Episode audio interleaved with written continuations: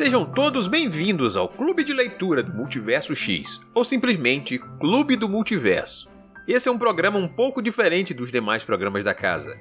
Aqui, junto com os nossos leitores e ouvintes, entregamos o resultado dos debates sobre a leitura conjunta que fizemos de uma determinada obra durante o mês anterior.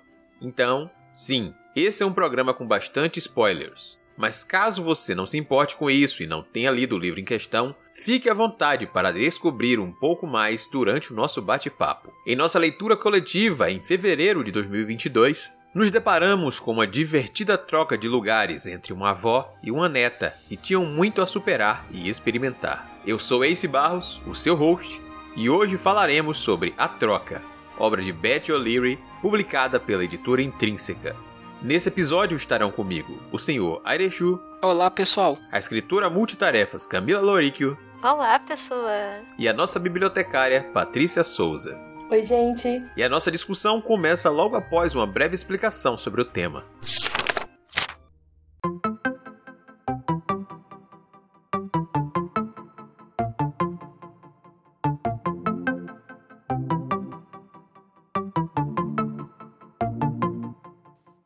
A Eileen Cotton está cansada de seus 79 anos.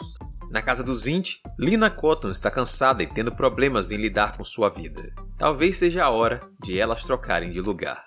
Quando Lina é obrigada a tirar dois meses de férias forçadas após crises de pânico durante o trabalho, ela foge para a casa de sua avó Eileen para descansar um pouco. A Eileen acabou de ficar solteira e está prestes a fazer 80 anos.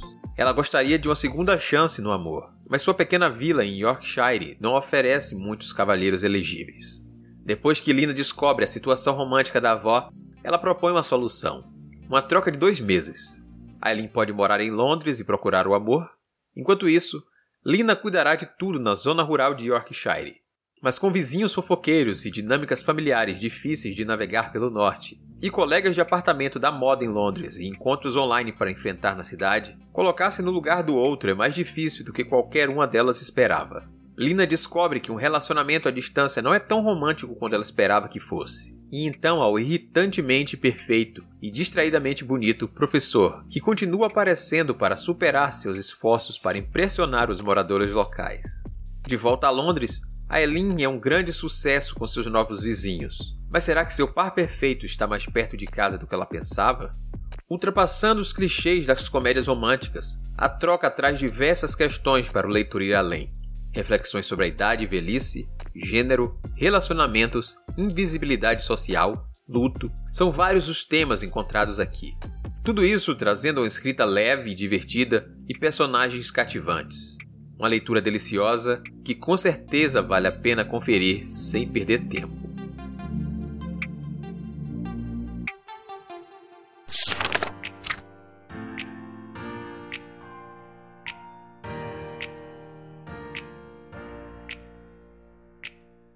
Aqui estamos para continuar falando sobre as nossas leituras do nosso querido Clube do Multiverso, agora sobre o livro que foi a nossa leitura de fevereiro, A Troca, de Betty O'Leary. Um livro bem divertido, mas também um livro com boas reflexões ali no meio, onde a gente também tem um bom trabalho sobre o luto. A gente vê essa troca entre avó e neta, uma troca de lugares, uma troca de experiências, uma troca de estilos de vida, mas de bastante aprendizado para ambas. E a gente começa sempre querendo saber dos nossos queridos participantes aqui presentes como foi essa experiência de leitura. Senhor Erechu, vamos manter os protocolo e começar na ordem alfabética com a sua pessoa. Como foi para você aí ler esse livro? Eu não sabia que era por ordem alfabética, olha só, tô descobrindo agora.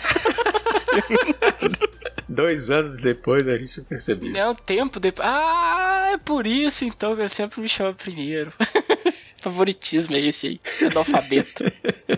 Mas sobre a troca foi uma leitura muito divertida. É um livro muito gostosinho de ler. Eu achei muito legal a forma como a autora trabalhou a premissa dele de simplesmente trocar duas pessoas ali de lugar, de vida. Foi muito bem construído. Eu achava muito empolgante que tinha os capítulos alternados é, da neta e da avó. E você vendo a, a, perspectiva de um e de outro e como elas acabavam se complementando ao serem intercalados ali, né? Aqueles pontos de vida, o que, o que elas estavam experimentando enquanto vivenciavam essa troca nessa ideia. Vamos trocar de lugar, você vai viver minha vida ou viver onde eu vivo por um tempo e eu vou viver aqui onde você vive e cuidar das suas coisas aqui por um tempo. Vai ser bom para ambas, ambas vão sair com um aprendizado disso aí. Foi bem isso que eu carreguei do livro, sabe? Ele, mais que ele seja simples, que ele seja divertido, ele consegue tocar em alguns pontos que são sensíveis ali, que faz você pensar muito sobre as próprias relações familiares, porque são uma neta e uma avó, mas também sobre os projetos de vida, o que você faz com a sua vida, o que você faz para que seja uma vida que vale a pena viver, sabe? A Lena tinha um, uma carreira bem sucedida numa empresa muito grande, trabalhava com marketing, mas nem tudo estava resolvido ainda na vida dele. É só quando ela troca de lugar com a avó que ela consegue descobrir o que faltava para ela ali, o que ela estava deixando de viver para poder viver aquela vida de executiva bem sucedida. E para ele também é a mesma coisa. Ela já era uma senhora já com 79 anos, que já toda uma vida já vivida, mas que ainda não tinha vivido ainda uma grande aventura, como ela diz, era um projeto de adolescência, de juventude que ela tinha, mas por algumas circunstâncias de vida ela acabou não vivendo. E aí aos 79 anos ela tem a oportunidade de fazer isso e ela faz de um jeito magnífico. É muito legal você ler sobre as duas ali vivenciando a vida uma da outra ali enquanto elas vivem a troca, né, a ideia de fazer a troca. E é isso, foi uma leitura divertida, eu acho que vale muito a pena. Ah, e eu não sei mais o que eu digo.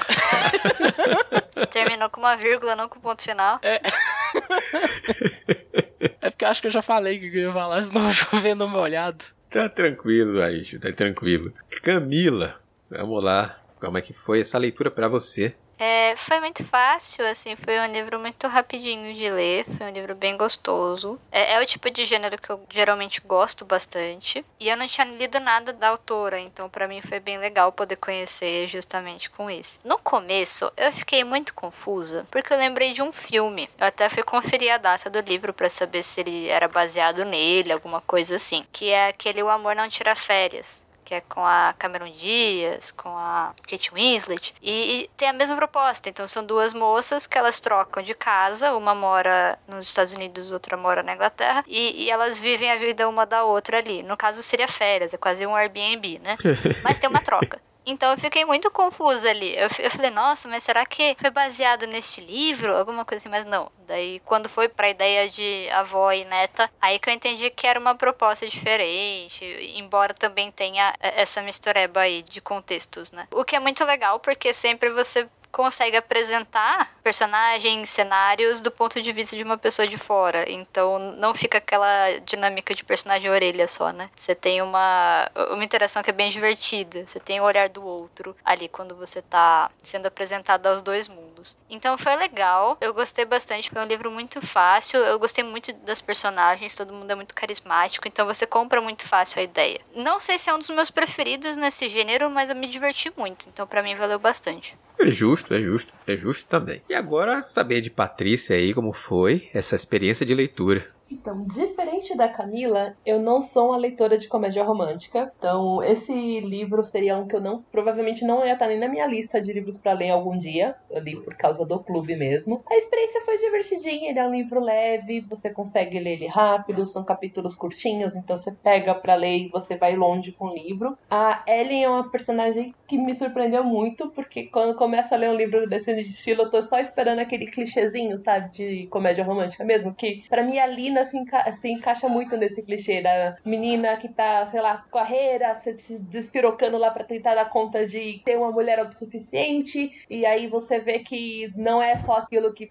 resolve a sua vida, sabe? Precisa de mais coisas, precisa de mais contato com pessoas. Mas ver pelo ponto de vista da Ellie me surpreendeu bastante, até porque é uma personagem mais velha. Geralmente essas comédias românticas giram em torno desse núcleo, pessoas com entre 20 e 30 anos, e eles se resolvem na vida nas cidades grandes. E aí você tem uma senhora que já tem toda uma história de vida, já teve problemas que passou desde questão de casamento, com as filhas, e você vê ela simplesmente saindo daquele lugarzinho de conforto dela para se aventurar, porque essa era a grande vontade dela. Também a autora traz muito essa questão de quanto a gente se anula por causa de outras pessoas, né? É, no caso da Ellen, se anular por causa do marido e nunca viver essa aventura que ela queria. Então foi uma leitura gostosa. Não sei realmente se foi a minha preferida até agora, porque como eu leio pouca comédia romântica, eu também não sei muito o que, que tem de tão diferente, além dessa que eu coloquei a questão da idade do personagem. Mas não foi uma leitura ruim. Talvez, sei lá, se eu gostasse mais do estilo, ia estar tá muito mais empolgada, sabe? Eu, uh, eu, gostei muito mais do núcleo mais idoso do que do núcleo mais jovem, até porque para mim esse núcleo mais jovem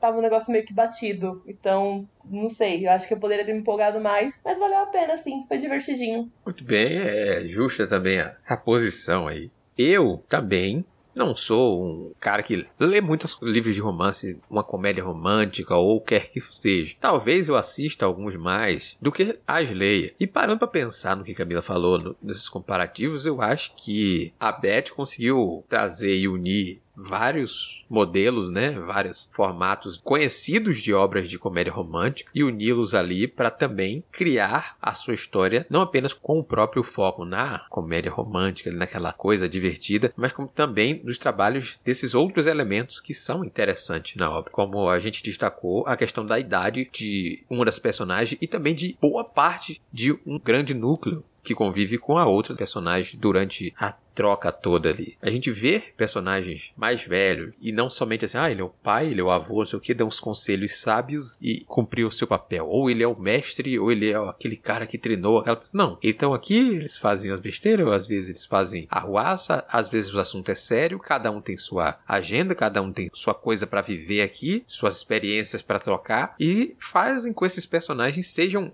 bastante interessantes. E a gente tem toda aquela outra questão que liga, né, a própria família, tanto as duas Aileen, a Aileen e a Lina, quanto a Marian, que é a mãe da Lina, filha da Aileen, a avó. A gente tem essa relação entre elas ali no meio, uma de cuidado, a outra um pouco mais afastada depois da morte da Carla, que era a irmã da Lina. A gente tem essa relação, a gente tem toda uma outra coisa que não seja também a parte do romance que faz com que a história se torne interessante ao longo da leitura. A gente teve bastante participação durante o clube, a gente viu pontos de vista diferentes, a gente teve pessoas mudando de opinião e gostando mais de um dos pontos de vista em algum momento, depois mais de outro ponto de vista. O núcleo dos idosos, obviamente, ganhou o coração de todo mundo, não teve como, apesar das experiências vividas pela vovó Eileen em Londres, principalmente as coisas relacionadas à sua tentativa de encontrar um novo parceiro, um novo amor, pelo menos uma aventura naquele momento ali, era engraçada, era divertido a gente acompanhar. Era bom a gente acompanhar também a criação do clube para reunir os idosos, quando ela percebeu as questões do abandono dos mais velhos em grandes centros, onde esses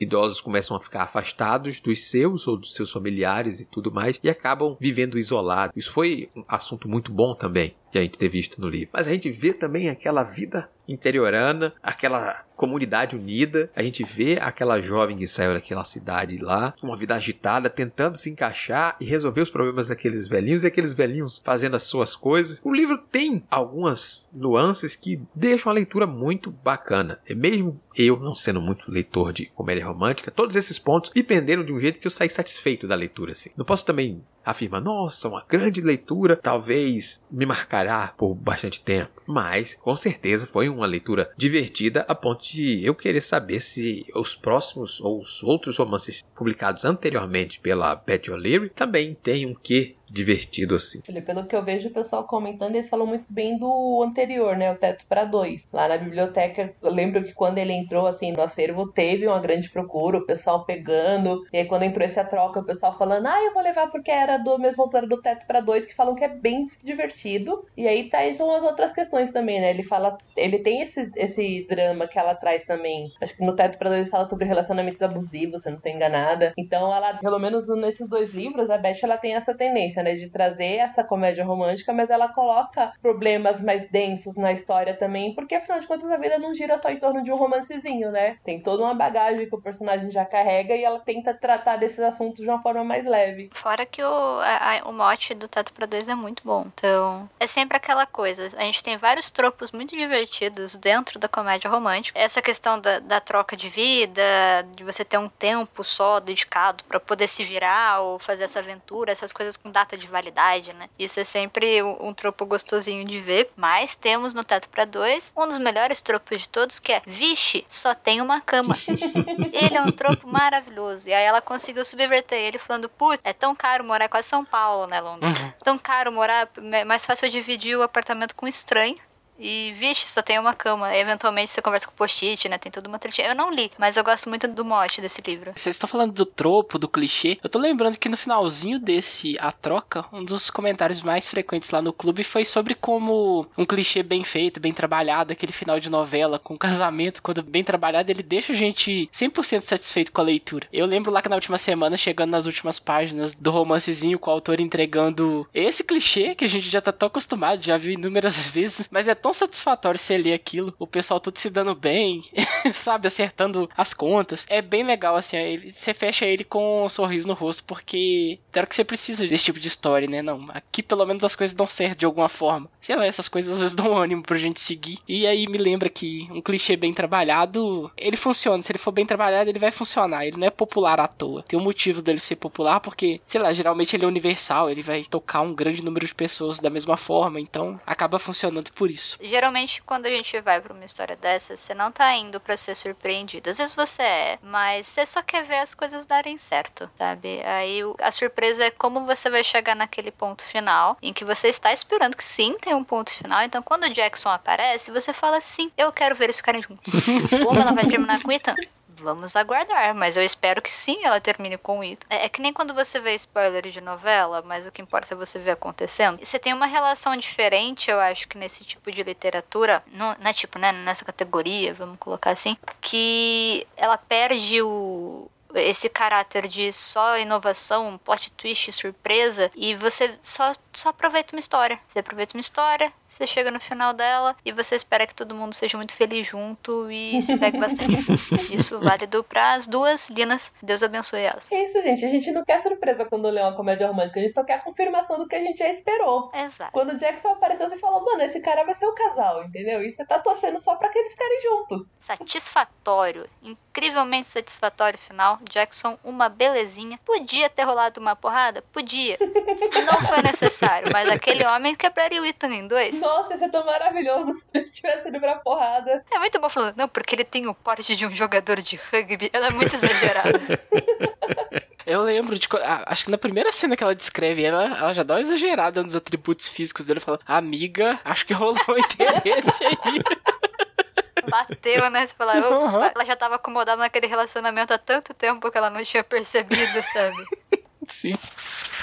Então vamos começar aqui um bloco começando a falar sobre as nossas queridas protagonistas e também, por que não, começar a falar sobre os núcleos que as cercam ali. Vamos focar em uma primeiro, depois a gente fala da outra. Se é que a gente consegue distinguir as coisas, porque as coisas se misturam justamente por conta da troca, né? A gente tem a Lina aí tendo um ataque de pânico ou algo parecido, justamente pelo excesso de coisa que ela tá carregando, por não estar tá sabendo lidar com o luto e como isso começa a atrapalhar também no trabalho, é uma outra coisa que ela começa a carregar nos ombros sem saber como lidar. E a gente vê como isso afeta a vida profissional e pessoal dela nas relações com a mãe, com a avó, que talvez não tenha muito tempo que ela não liga e tem contato com a avó. E é o que motiva essa aproximação delas e chega no ponto da troca. Mas, inicialmente, a Lina, a gente tem uma certa dificuldade a se aproximar dela, justamente por não entender tanto o contexto das coisas, coisa que a gente vai desenvolvendo no decorrer do livro. Mas eu quero saber de vocês, o que vocês acharam da Lina, como foi essa relação com, com ela e todo aquele núcleo que a cerca inicialmente, para depois a gente falar da troca, né?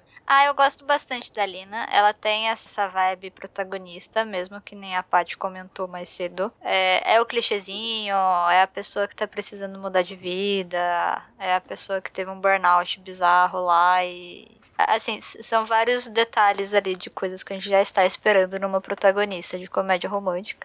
Então, tá tudo lindo, tudo, tudo tranquilo, tá aí tudo bem como dizem, né? É, eu, eu gosto dela, eu me identifico bastante com ela, com as frustrações, com as distrações e os jeitos de como você lida com as situações ou não lida com elas e as consequências que você paga por tudo, todas as suas escolhas. Eu gosto quando ela age de uma forma mais coerente com a idade menos. Com a idade não, com o, o momento em que ela tá e, e essa jornada que ela já tá fazendo. Ou seja, aqueles momentos em que ela se confunde ou que ela toma umas decisões meio burras, ao invés de, sei lá, só interagir direito com as pessoas.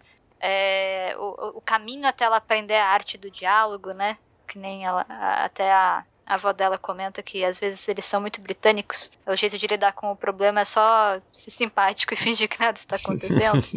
e, então tudo isso é muito, muito bonitinho de acompanhar, sabe? É, é gostoso acompanhar ela crescendo e ela se abrindo para viver por ela, descobrindo o que ela gosta, o que ela não gosta, encontrando alegria naquilo que ela faz de melhor. Mesmo que seja organização, é, interação com outras pessoas, sabe? Tipo, eu acho legal acompanhar. Eu acho ela uma pessoa muito boa de acompanhar. Os amigos dela também, lá de Londres, cada um tem um jeitinho e até que dá para desenvolver eles o suficiente para eles não serem só coadjuvantes, sabe? A relação da Marta com a Yas é uma relação legal, que tem aquela coisa de no começo você fica muito com a Yas, sabe? Você fica, caraca, velho, por que, que a Marta vai ter um filho com ela?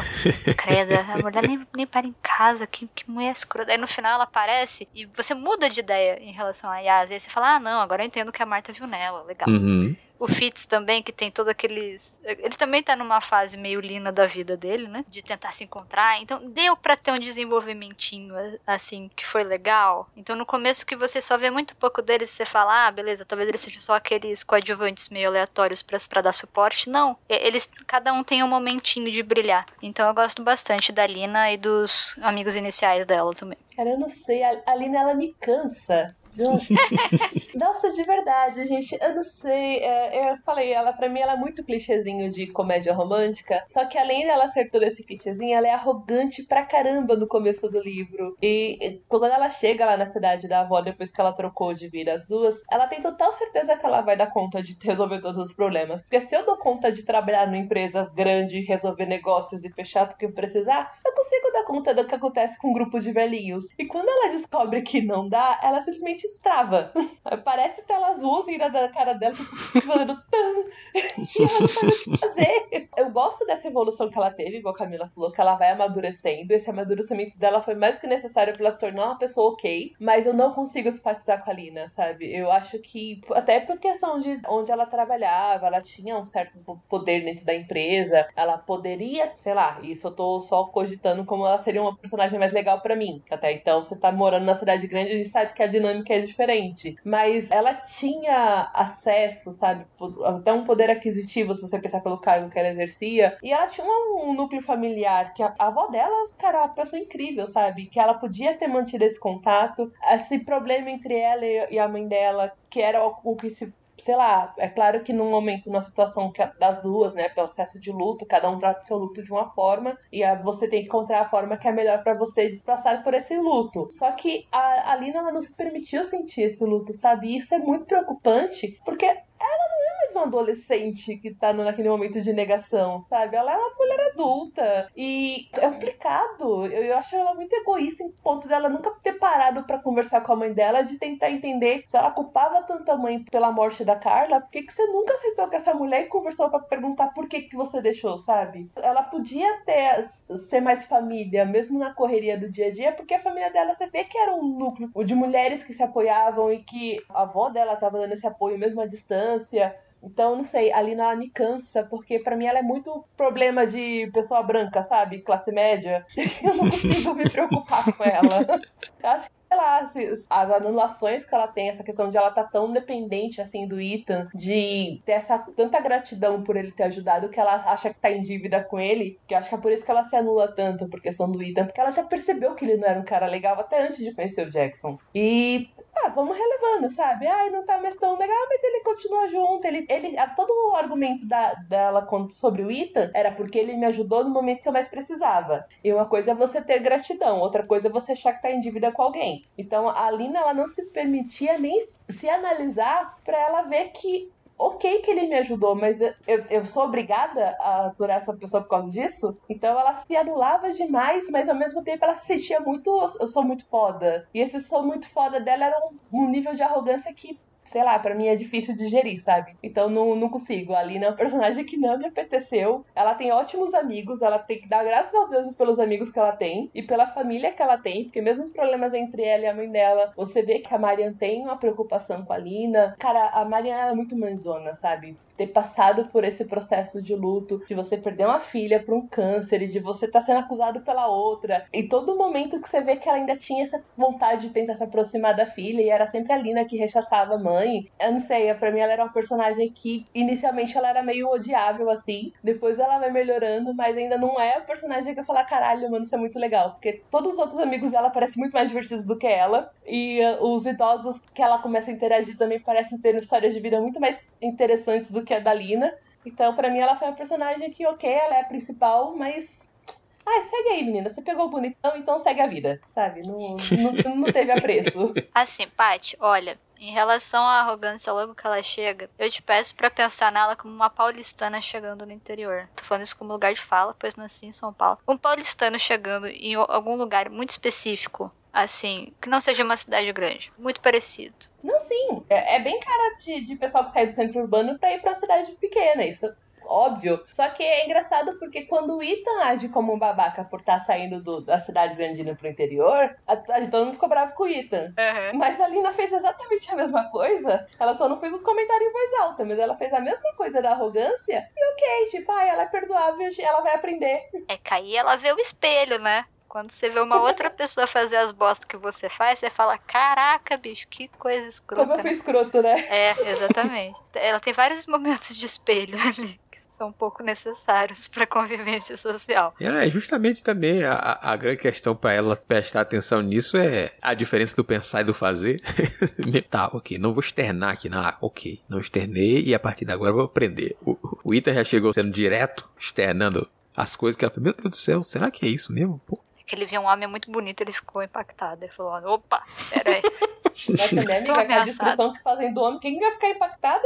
Mas antes, então... antes, antes do impacto, já ele já, já tava falando com os velhos, falando alto, mostra que ele tá falando alto com os idosos. Vocês são tudo su. Ele generaliza tudo já, ele já chega desse uhum. jeito. Nossa, é terrível. Filme, e, com o Jackson, né? Tem toda essa questão. E tá, tá, o idoso, não, tá, tá todos os idosos como. Todos eles são surdos, eles têm é, incapacidades aqui, você precisa de alguma ajuda. Não, deixa eu fazer. Calma, calma. É só alguém de mais idade. Calma, calma. É que é a primeira vez também que você vê o Ethan fora de um contexto com a Lina. A, a outra cena que você tem com ele, pela primeira vez, é. É só ele chegando no apartamento dela. Hum.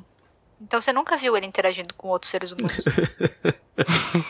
Ainda bem. Preferia ter continuado sem ver ele interagir com outros seres A negação. Nessas horas somos todos Lina, a gente precisa da negação. a única coisa que faltou naquela hora que ele chegou lá no, na reunião da patrulha foi o Hank latindo pra ele, né? Pra mostrar que o cara era mesmo meu caráter. Hostil. Olha, só faltou isso.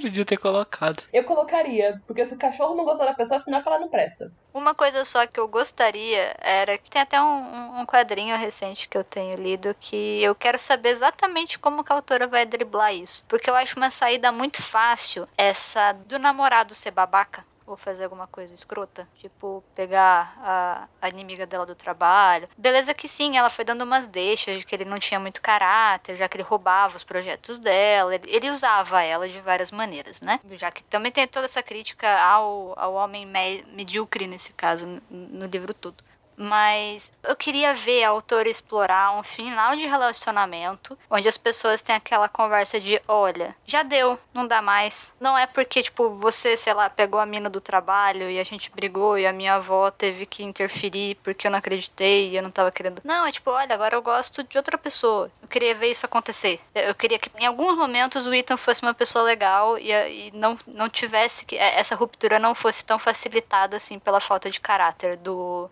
do inicial, sabe? Até que ia ser da hora mesmo. Porque a. Tem alguns momentos lá que a Lena, ela sabe que ela tá sentindo outra coisa pelo Jackson. Só que ela nega, ela tá em negação também. Porque ela tem um, o Ethan. E, e, é, e, ela pondera ali que talvez ele não seja tão bom, mas ela continua apegada ao que ela já tá acostumada, ao que ela já tem como certo, que é o relacionamento com ele e tal. Ela não se permite nem imaginar outra possibilidade. Se ela imagina, ela já automaticamente já descarta. Porque. Sei lá, porque é mais cômodo, ou porque ela tá, tá meio que presa, que ela, ela só sabe viver daquela forma, ou ela já se anulou tanto, vocês falaram em, em anulação pelo outro. O que eu vejo da Lena é muito isso, ela se anulando pelo Ethan em vários momentos ali. Ela coloca ele no pedestal praticamente, ela tá em segundo plano, exceto talvez do trabalho, que é onde ela mais brilha, mas ela também acaba se dedicando tanto que em dado momento ela acaba se desgastando e não tendo a eficiência que o pessoal lá almeja que ela sempre tenha, ela não consegue ser eficiente o tempo inteiro tem um desgaste nisso aí. E aí ela também acaba perdendo essa, esse destaque que ela tem no trabalho, que é o que leva ela aquela crisezinha lá dos quase 30 anos que ela tem. E ela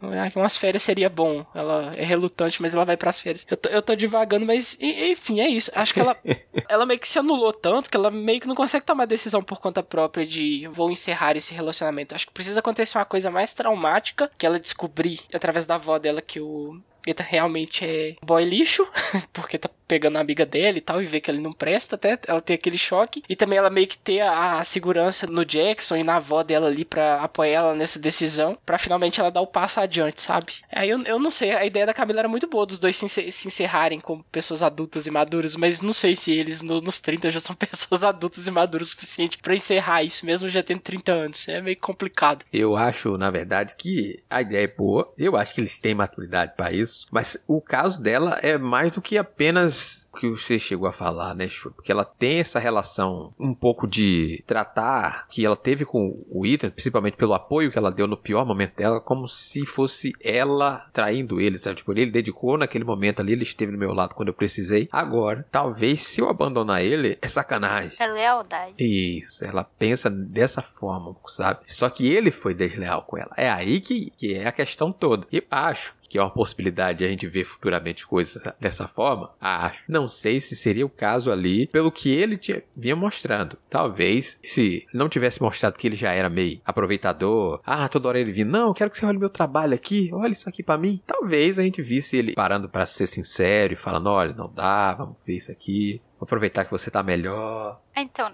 nessa história não cabe, porque o Ethan, ele é construído desde o começo para ser primeiro aquela figura um pouco ausente, construída a partir dos olhos da Lina, que não tem tempo para ela, então ela se distrai para não ter que resolver ou ficar sozinha com os pensamentos. Isso vale pro trabalho, isso vale para tudo na vida dela e dessa necessidade de controle que ela precisa ter na mão. E depois aos poucos você vai descobrindo que o Ethan, pera, é meio estranho essa atitude dele. Nossa, ele tá sendo legal mesmo ou ele tem algum outro motivo por trás de tudo. Então, desde o começo, ele é construído para ser o, o, o boi lixo. Que beleza, foi legal no começo? Provavelmente sim. Eu não acho que ele não goste dela, eu acho que ele gosta dela de verdade. Uhum. Ele só é uma pessoa com um caráter ruim, sabe? Ele é uma pessoa escrota. Mas em outras histórias, eu digo, sabe? Quando, quando eu penso nesse, nesse final de relacionamento, se você já coloca a mocinha no relacionamento, eu acho que dá, seria legal não usar esse recurso, que eu acho um recurso um pouco fácil. É, é fácil você tomar uma decisão se a pessoa é babaca. Se a pessoa não é, como é que você constrói esse, esse final? Uhum. Entendi, concordo, concordo. Mas eu entendo o que Paty falou aí, principalmente quando a gente para para analisar todo o núcleo da patrulha, aqueles senhores e senhoras que roubam a cena, não tem como a gente falar sobre a, a parte da troca para o interior e a parte de aprendizado da Linda, sem o convívio com aquelas pessoas, sem ela ouvir a voz da experiência, dá para brincar com isso também, mas ver naquelas pessoas pessoas, coisa que fez com que ela passasse a falar mais com os outros, a ouvir mais as pessoas e com, começar a enfrentar aquilo que ela não tinha enfrentado tipo, botar para fora até para si mesma, para assumir certas questões e depois enfrentar as outras, né? Principalmente a a arte da Nicola, que é a minha velhinha favorita desse livro, não tem como. E seus comentários ali sempre caóticos e ácidos. E, tipo, nossa, no meio da briga, a senhora, não, eu vou embora. Você tá brigando aí com sua mãe? Ó, você quiser conversar? Beleza. Vamos pegar esse ônibus. Você está em um estado alterado? Não, ótimo. Vamos todas aqui embora. Pelo amor de Deus. Um Depois resolvemos essa questão. Mas ali a gente tem grandes pessoas ali, não tem como. A gente vai se apaixonando por todos eles ali, vai entendendo aos poucos uns, se apaixonando muito mais rápido por outros. O Arnold é aquele vizinho ali que é o vizinho carrancudo, que a gente vai vendo que ele não é tão vizinho carrancudo assim, principalmente quando a gente vai vendo as interações dele com a Aileen, que está em Londres pela internet, né? E aí a gente pode falar um pouco mais já da própria Aileen, a avó, que teve um casamento frustrado, ficou anos aí nessa relação, depois foi largada pelo marido e simplesmente acha que depois de sofrer pela perda da neta, a preocupação com a filha, precisa de um, de um tempo para ela longe de todos aqueles problemas também e vai viver como a gente já citou, essa aventura em Londres, experimentar, conhecer pessoas novas e vai acabar, obviamente, como ela sempre gostou de interferir e criar seus planos e fazer os projetos, interferir na vida de outras pessoas para tornar essas vidas melhores. Então, a gente vai vendo ela entrando em site de namoro, vai conhecer outras pessoas, uma relação muito bacana ela da, da aventura com Todd, assim, se dedicando a eu sei o que eu quero, ele sabe o que ele quer, ele quer uma relação de aventura aqui, a gente vai direto ao ponto, vamos para saber essa relação aqui mais próxima, mas também caliente, a gente pode dizer aqui, essa aventura entre, com esse ator famoso, e, e ela vai para aquilo, ao mesmo tempo que ela também quer conhecer outras pessoas e, e começa a reparar na vida dos idosos na cidade, como eu citei anteriormente, e tentar fazer algo, porque ela é alguém que não consegue ficar sem fazer algo. Ela não veio ali só para viver a aventura, ela tem que fazer algo. E é uma outra personagem que é encantadora, não tem como a gente dizer que a Aileen é um personagem que a gente deixa passar, porque não tem como passar incólume, né? Não tem como a passagem da Aileen não mexer com a sua vida também como leitor em alguma forma. Vocês aí, o que é que acharam da vovó Aileen? Aí ela a gente ganha logo lá nas primeiras páginas, quando ela tá fazendo a lista de pretendentes lá na cidadezinha pequena com que ela poderia se casar ou ter um relacionamento. Se casar talvez seja alguma coisa, algo formal demais, que nem seja o que ela tava procurando lá a princípio, como a gente vê depois no desenvolvimento do livro. A gente percebe que ela quer, ela quer uma aventura, quer curtir os últimos anos que ainda restam para ela, coisa que ela não teve a oportunidade de fazer nos outros anos porque ela tava naquele relacionamento complicado e que se encerrou de forma abrupta para ela, que ela não esperava. Depois teve toda a complicação com a morte da Carla, o luto da Marian. Mas em dado momento, ela começa a fazer a lista de pretendentes e ela, ela chega à conclusão que nenhum homem naquela cidadezinha minúscula presta. e olhando pela lista ali, pelos predicados que ela coloca, dá pra entender muito bem por quê, porque é um pior que o outro. E quando a Lena surge com a proposta delas fazerem a troca e que lá em Londres ela vai ter mais oportunidade, com a cidade maior, tem mais gente, então as chances dela encontrar alguém que satisfaça ali, né, todos aqueles critérios dela é maior logo nesse iníciozinho a gente já vê como ela pensa, como ela cuida dos outros, como ela tenta cuidar ali da neta. A relação entre as duas é muito bonita. Com a mãe é um pouco mais complicado, com a, a Mari, né, a mãe da Lena. Mas ela também tem uma boa relação com ela. Ela teve do lado dela quando teve toda a questão do luto pela Carla ali. E ela tem plena consciência de que a filha dela não tá bem ali mas é, ela não deixa de apoiar em nenhum momento nenhuma das outras. Tem uma frase lá que elas falam que as mulheres, né, da família Cotton lá estão sempre cuidando umas das outras. O que elas fazem de melhor é cuidar umas das outras. E acho que a que mais representa esse aspecto ali da família no livro, sem sombra de dúvidas, é a Aileen, a avó. Ao longo do livro a gente vai vendo também que ela não consegue fazer isso, que ela faz é, isso não apenas com as mulheres ali da família dela, mas com todo mundo que tá à volta. Ela definitivamente se preocupa com as pessoas. Ela tá o tempo inteiro tentando entender, tentando ouvir, dando conselhos ou intervindo, né? Ela fala que ela, uma das coisas que ela gosta de fazer, que o ex comentou, é de intervir na vida alheia. E é muito bom quando ela intervém, porque geralmente acaba é, levando as pessoas a coisas mais positivas. A gente vê ela arranjando namorado lá pra amiga da Lina no, no apartamento em que ela ficou. A gente vê ela criando o centro lá pros idosos lá de Londres se divertirem, ou terem um ponto de convívio, porque não tem. É, é cada um isolado em seu, em seu apartamento, ninguém dá nem bom dia um pro outro e as pessoas vivem uma existência completamente isolada e solitária na cidade grande, que é algo muito comum e é algo muito muito grave, principalmente para quem tá já na terceira idade, né? Pessoas socializavam muito enquanto tinha família, enquanto tinha trabalho, mas depois na terceira idade a pessoa acaba ficando isolada, sozinha, já porque a família tá cuidando da própria vida longe, não tem mais o tempo ali no trabalho e às vezes não se encontram uns com os outros ali porque a estrutura de, de cidade grande às vezes não permite isso, ou porque é perigoso, ou porque as coisas são muito longe, e ela acaba dando um jeito de aproximar essas pessoas ali. É muito bonito como ela consegue organizar tudo ali e o que ela consegue fazer naquele prédio no, nos poucos meses em que ela ficou ali. É uma personagem cativante que sai do livro com todo aquele brilho, né, de, de avó. Você queria ter uma avó como ela, você quer chegar aos 79 anos querendo viver como ela, querendo aproveitar cada, cada segundozinho que te resta ali, se você não teve oportunidade. Talvez fazer valer a pena a sua vida inteira naqueles últimos anos ali, que você vai ter que ela tem plena consciência disso. Ela fala: Nossa, eu, eu não sou jovem para poder ficar fazendo hora com um pretenso pretendente aqui. Eu quero ir logo pros finalmente, porque eu não tenho tempo a perder mais, não. Eu quero que ele quer também, então vou para cima. E é muito legal você ler. E, e essa perspectiva de alguém mais velho, que a gente às vezes não tem na literatura também é muito legal de acompanhar. Geralmente você tem o, o jovem, ele na jornada do herói, inexperiente, tendo que aprender do mundo. Mas quando você pega uma pessoa já vivida também para ver o, o, que ela tem a contribuir com o mundo, com as pessoas que cercam ela ali, é muito interessante também você ter esse ponto de vista do que a pessoa experiente tem a contribuir com o mundo. E a ele, de fato, ela tem muita coisa a contribuir com todo mundo. Cara, ele é maravilhosa, né? Gente, não tem como você ler esse livro e não se apaixonar por ela. Uma coisa que acho muito boa que a Beth fez é mostrar que pessoas mais velhas também têm vida, né? Pessoas mais velhas têm uma vida social, são pessoas que buscam relacionamento, são pessoas que transam.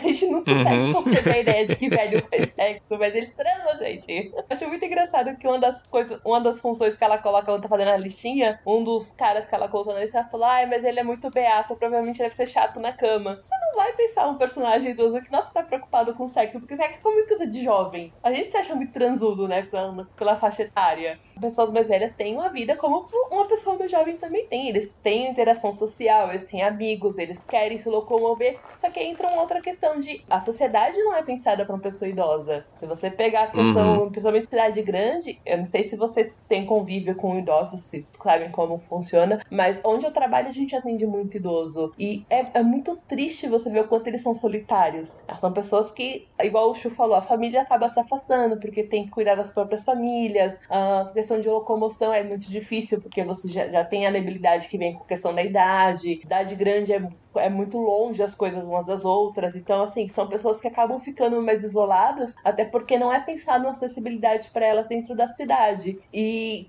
você vê a Ellen tentando mudar esse cenário porque ela sabe o quanto é importante você, ela ter essa interação social. Você, depois que a família tá longe, você tem aquele núcleo de amigos que, que, te, que sabem, entendem os mesmos problemas que você tem. Não é igual você conversar com alguém que tem uma outra realidade. Você conversar com um jovem e reclamar, sei lá, subir um lance de escada pra mim é difícil. Imagina, eu sou, tô pleníssimo, minha saúde tá em, em forma, eu vou subir essa escada tranquila, sabe? São questões de mobilidade que pra gente não faz tanta diferença, para quem tá bem consegue se locomover, que essas limitações a gente fala, nossa, velho, não consegue fazer nada, mas eles são muito ativos. Só que eles conseguem fazer dentro das limitações que a idade e questões de saúde vão colocando. Então é bom você ter essa outra visão. Você vê que essas pessoas ainda são ativas, ainda estão contribuindo com a sociedade que eles vivem, que são pessoas que ainda têm sonhos para realizar e que estão buscando se reinventar o tempo todo. Não todos, é claro, tem aqueles que acham que o mundo ainda é da forma que é quando eles eram jovens, mas você vê que não é porque a pessoa é mais velha que, a, que ela não tem uma vida. Por mais que sejam menos danos pela frente do que a gente acha que a gente vai ter, é uma vida que merece ser vivida plenamente igual a gente quer viver a nossa. Então eu acho que foi uma boa sacada da Beth colocar isso, sabe? Vamos trabalhar com o núcleo mais velho, só que entendendo que essas pessoas mais velhas não são só, igual falou no, no início, né? Não é só o conselheiro que tá lá pra iluminar o caminho do, do personagem principal e depois sair de cena. São pessoas que estão ativas, são pessoas que estão girando a história junto com a protagonista. Justamente isso aí. Foi uma das coisas que eu mais gostei de ver no livro, sabe? De poder ver tanto com a Eileen quanto com os demais senhores lá, a relação dela praticamente de resgate da Letitia, que ficava ali no seu apartamento sem contato com nada praticamente, e aos poucos inserindo ela ao ponto de, no fim das contas, o Fitz terminar dividindo o apartamento com a senhora ali, e ele dizendo que os prazeres que é a pessoa saber ter uma senhorinha ali, ter uma avó por perto ali, ter, opa, ter uma senhorinha para dividir o apartamento, nada melhor que nada melhor ele saber conviver com aquelas pessoas que tem tanto a oferecer e também as vantagens como ele elenca ali, é engraçado ver aquela relação que se constrói depois e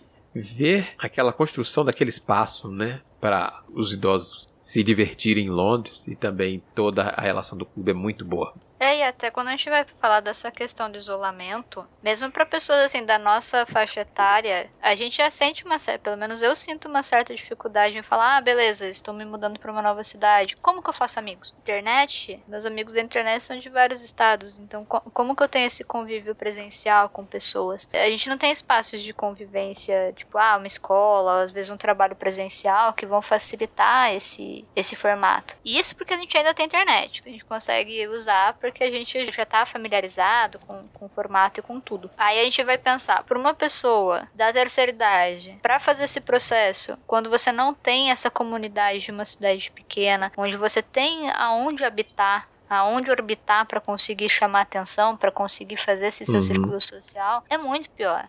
Sabe, você coloca a Letitia lá que ficou 30 anos naquele prédio, ela nunca falou com ninguém, sabe? Ninguém fala. Ninguém fala com ninguém na cidade, gente. Não precisa nem ser cidade grande, né? Cidade média mesmo, sabe? Você tem um prédio, provavelmente, dependendo da cidade que você mora, você não vai conhecer todas as pessoas, que só um vizinho, sabe? Não, não tem. A gente não tá num, num momento sociável de várias sociedades. E, e, o isolamento é muito pior nessa parte. É, a gente consegue mitigar ali com alguma coisa online, com alguma coisinha assim, mas tem gente que não vai conseguir fazer esse processo. E ela consegue passar isso no livro de uma maneira tão delicada, sabe? Não fica parecendo que ela está forçado em nenhum momento. Eu, eu acho que isso é muito, muito, muito joia do livro. Em todos os pontos que ela se propõe, a colocar ali um, um, toque, mesmo a questão dos golpes de internet, que ela só coloca ali um extra pra Eileen, tudo aquilo ela coloca de um jeito tão, tão sutil, tão inserido, sabe? Então a questão do isolamento, a questão do julgamento, a questão do, do, do mix de cidade de interior e de cidade grande, das vantagens de cada um, de, de como que você interage nesses dois ambientes. E a Eileen é muito, sempre muito gostosinha de ver ela fazer qualquer coisa, né, gente? Porque ela é muito foda.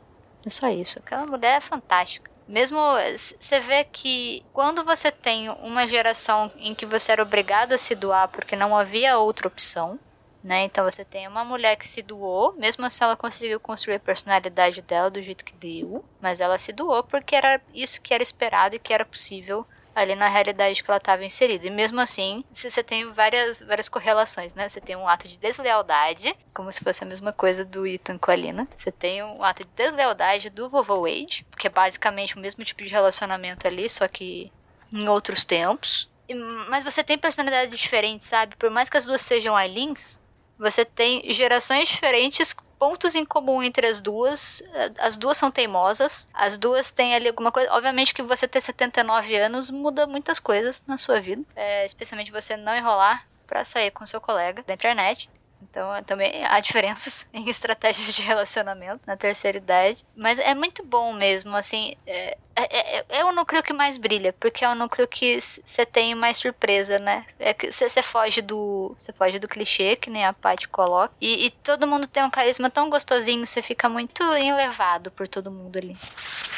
Mas vamos lá, a gente já deu uma passeada muito boa por toda a obra. Então acho que a gente até resumiu bastante o livro aqui. Obviamente tem pontos que a gente deixou de fora, e isso é bom porque se você que está ouvindo aí acha que a gente deveria ter abordado certas coisas e não falou, ah, você manda aí a mensagem pra gente, obviamente seguindo as instruções que serão dadas no último bloco. Mas eu quero saber de quem está aqui, justamente aquela pergunta que eu sempre faço e deixando espaço para complemento. Vocês fizeram essa leitura, gostaram todos aí pelo que eu vi, cada um à sua maneira, mas quero saber os pontos que ainda não foram ditos que vocês gostaram, coisas que vocês querem acrescentar e se tiveram vontade de ler outras obras da autora ao fim dessa leitura. Vou poupar o senhor Erechu de começar porque eu sei que Camila já tem alguns pontos preparados aí para falar. Então, Camila, vamos lá. Tem que aproveitar porque eu não consegui falar durante o clube de leitura, né?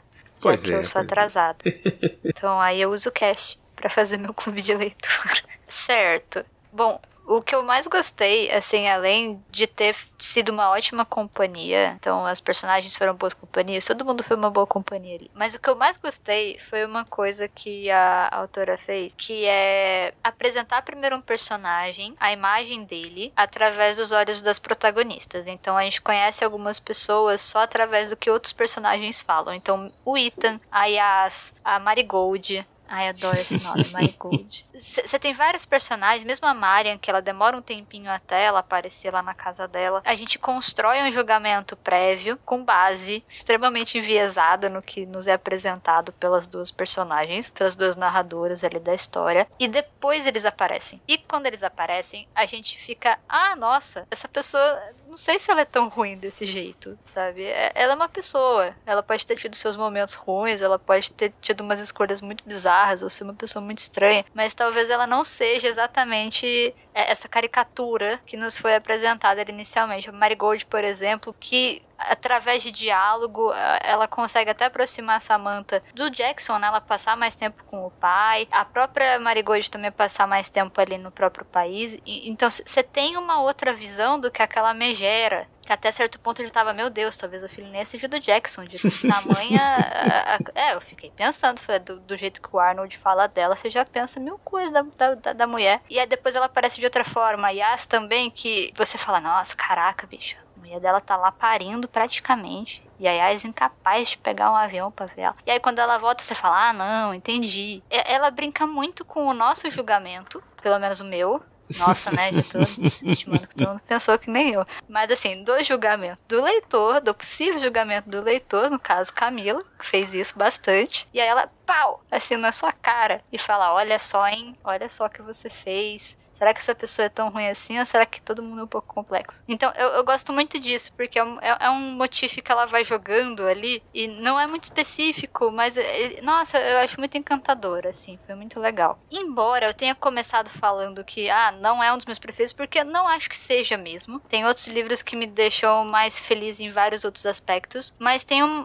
tem um carisma muito gostoso nesse livro, a tradução também da Ana Rezende? Ana Rodrigues. A tradução também tá super bem legal, assim, tem umas sacadinhas de um português coloquial super divertidas desde o começo. Então, assim, tá muito divertido, sabe? É, é um livro que ele te entretém, ele entrega o que ele é prometido. Então eu fiquei bem curiosa para ler também o Teto para Dois. E em breve talvez eu faça essa leitura. Então eu gostei e lerei mais.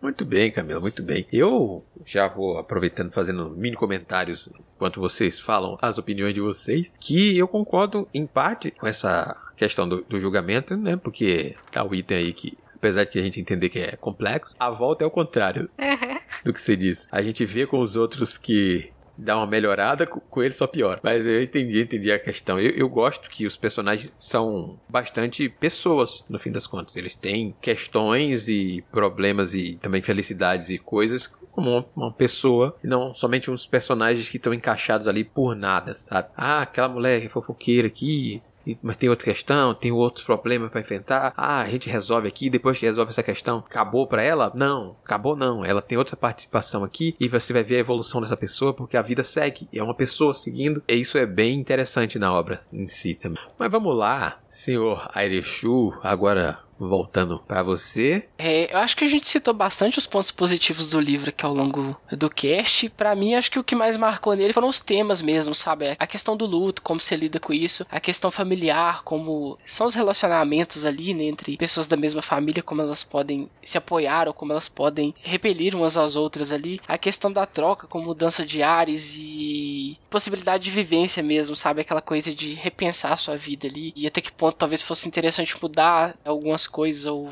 ver quais coisas ali não estão te deixando seguir adiante com seus sonhos, com projetos que você tem. Também dá aquela, aquela, talvez aquela liçãozinha de que nunca é tarde para mudar ou nunca é tarde para dar início a algum novo projeto. Talvez possa trazer coisas novas e tornar sua vida mais interessante ali em algum momento. Eu fiquei com muitas essas ideias na cabeça enquanto eu tava lendo ali, tanto pela questão da Eileen procurando um relacionamento da cidade grande, organizando um local de encontro para idosos, quanto também da Alina ali, reaprendendo a vida toda do zero, se reencontrando, aprendendo a interagir de novo com pessoas, a, a se reaproximar da mãe, a aprender a, a, lidar com o luto ali, coisa que ela não viveu, foram temas assim que mexeram muito comigo. É, ele é um livro divertido, um livro tranquilinho de se ler, se dá risada com os personagens, com as situações, tem algumas muito, muito legais lá. Da Nicole, por exemplo, fingindo que é uma vovozinha, chorando, pedindo patrocínio pra festa da, que a Lina tá organizando lá do primeiro de, primeiro de março, primeiro de maio. Maio primeiro de maio, na cidade, o feriado lá que a Alina acaba topando organizar com o, o, grupo lá, com o núcleo do interior. E você morre de rir com essas situações, é um livro bem engraçado, divertido, mas ele não deixa de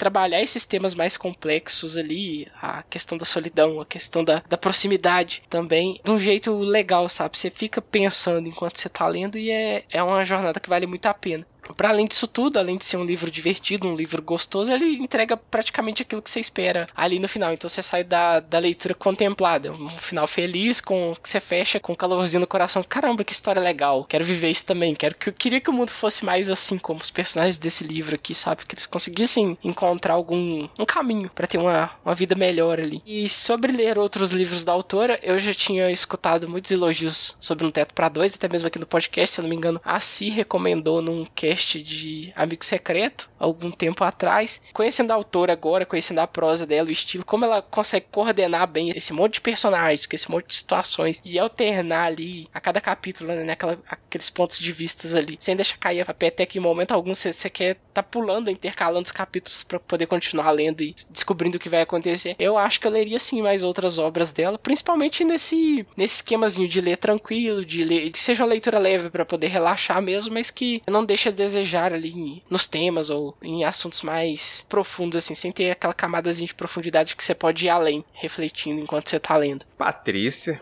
Agora eu quero ouvir da senhorita. Como eu falei, eu não sou uma leitora de comédia romântica. Então, essa questão de, nossa, você leria outras obras da autora? Provavelmente sim, porque eu gostei da forma como o livro foi escrito. Então, essa questão de pontos que eu acho pertinente que ela abordou, além dessa questão sobre os idosos, sobre essa questão de solidão dentro da cidade grande que eu já falei, eu gosto muito dessa questão de você trocar de lugar com outra pessoa, porque é necessário a gente sair da nossa zona de conforto. Então, você levar os personagens para um lugar desconhecido, para interagir com pessoas novas, e até você ter essa questão de você se permitir olhar pelo olhar do outro, né? Você tem duas personagens se trocando literalmente de vida, porque elas ficaram com no mesmo núcleo da outra né? Então você tem a, a Ellie tendo que interagir com os amigos da Lina e a Lina tendo que interagir com aquele núcleo social que a Eileen já convivia e você tentar se encaixar dentro daquele espaço, entender como que era a dinâmica desse grupo, porque você que é o corpo estranho lá e mesmo assim você vê que são pessoas distintas, que são pessoas que têm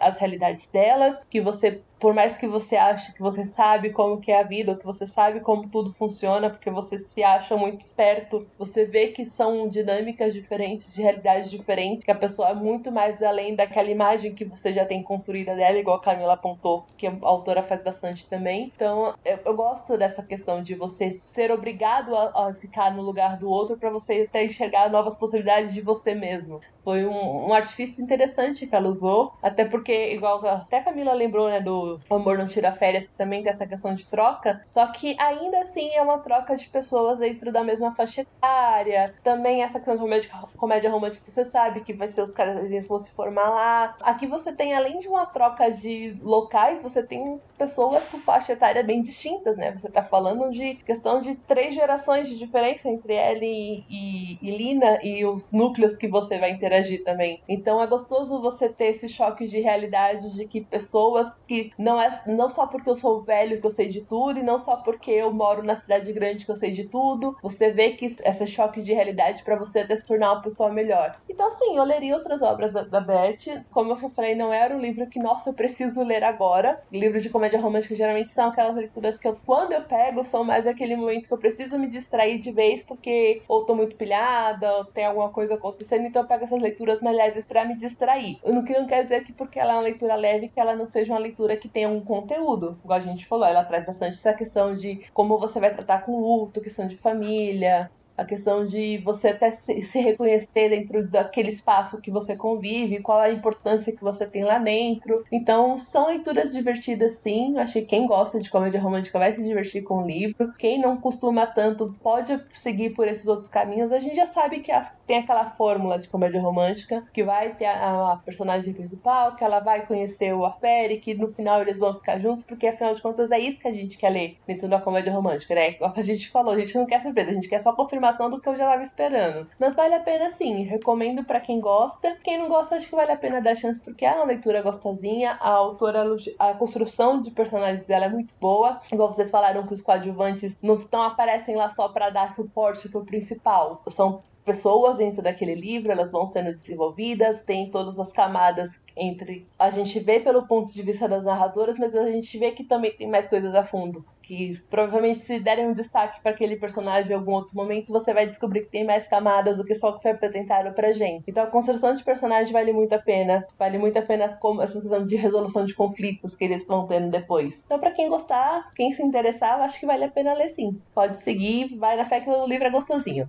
Ah, muito bom. Pat me fez lembrar justamente um dos comentários lá na nossa discussão final, quando a gente parou para falar sobre os coadjuvantes aí e pensar, nossa, eu facilmente leria alguns contos sobre essas pessoas em outros momentos, né? Ah, o Natal com essa pessoa, um conto de, sei lá, qualquer viagem específica dessa outra pessoa que tá fazendo uma descoberta nova, porque são pessoas tão interessantes que um conto, uma coisinha mais assim, talvez valesse a pena se debruçar sobre esses personagens aí. E eu concordo muito, muito, muito com o que foi dito um pouco de cada um de vocês aí, justamente pelo livro não necessariamente ser aquele grande livro, mas ainda assim é um livro que eu recomendaria facilmente por ele ser um livro leve, divertido e abordar tantos assuntos e ao mesmo tempo trazer tantas reflexões de forma muito palatável, sabe? É muito fácil absorver as questões, não exige do leitor uma grande profunda reflexão que seja complexa pra caramba, mas são temas que perpassam a vida de qualquer pessoa ou vão perpassar, que boa parte pode não pensar nesse momento sobre ficar idoso, mas se tudo ocorrer bem, você vai ficar idoso. Então,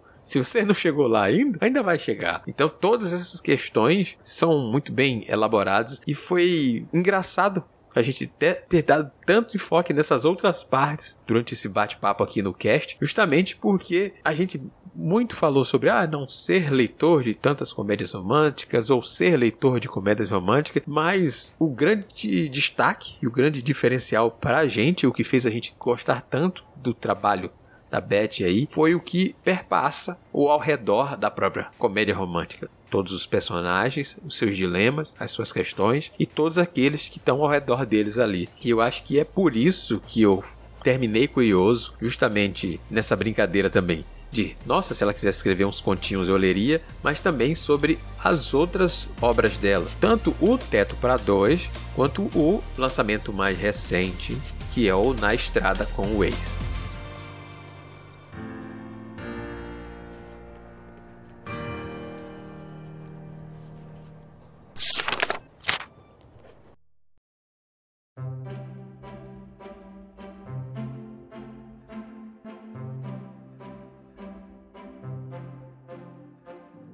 E esse foi mais um episódio do Clube do Multiverso. Conte para nós como foi a sua leitura, principalmente se você tem pontos de discordância ou quer acrescentar algo que deixamos de fora. Nos ajude a entender e ampliar essa discussão. Siga as indicações da Holly e compartilhe conosco a sua experiência, correções e afins. Bom, vem com a Holly. Você tem várias opções. A primeira delas é enviar um e-mail para contato@multiversox.com.br não esquecendo de identificar a razão do contato no assunto. Se preferir, pode comentar diretamente na postagem no site multiversox.com.br através do Discos ou do Facebook, ou no YouTube, se está nos escutando nele. Além disso, pode seguir nas redes sociais e marcar a gente. Estamos como arroba multiverso X em todas elas. Ademais, as nossas arrobas individuais estão na descrição do post. E claro, o mais especial, vem fazer parte da nossa comunidade no Discord, bater um papo com a tripulação, participar das nossas leituras coletivas e, quem sabe, até gravar com a gente. Não marque bobeira e confia na role que se brilha. E claro, a gente deixa o espaço para Patrícia deixar seus recados. Então, pessoal, para quem quiser conhecer, me ouvir em outro podcast, eu faço parte do Boteco dos Versados, lá do site do Leitor Cabuloso. A gente também fala sobre literatura lá, não sem spoilers, infelizmente, porque o Samuel não me deixa dar spoiler nos programas. Mas quem quiser conhecer, tá o convite. E eu também deixo o convite para de praxe, vamos lá conhecer as bibliotecas públicas, conheça as bibliotecas dos seus bairros. A biblioteca pública ela existe para vocês, é um serviço público que vem do, com retorno do que a gente paga como imposto, então é nossa. Existe para você frequentar tem acervo maravilhoso dentro das bibliotecas. Aquela questão que eu trouxe agora da gente, a importância da gente ter um outro ponto de vista. Você tem uma estante cheia de pontos de vista diferentes sobre N culturas, de pessoas, personagens com N idades. Então você pode ler livros que falam sobre pessoas mais jovens, pessoas, pessoas mais velhas, pessoas de outras culturas, sobre um, uma pessoa cis, pessoas trans, pessoas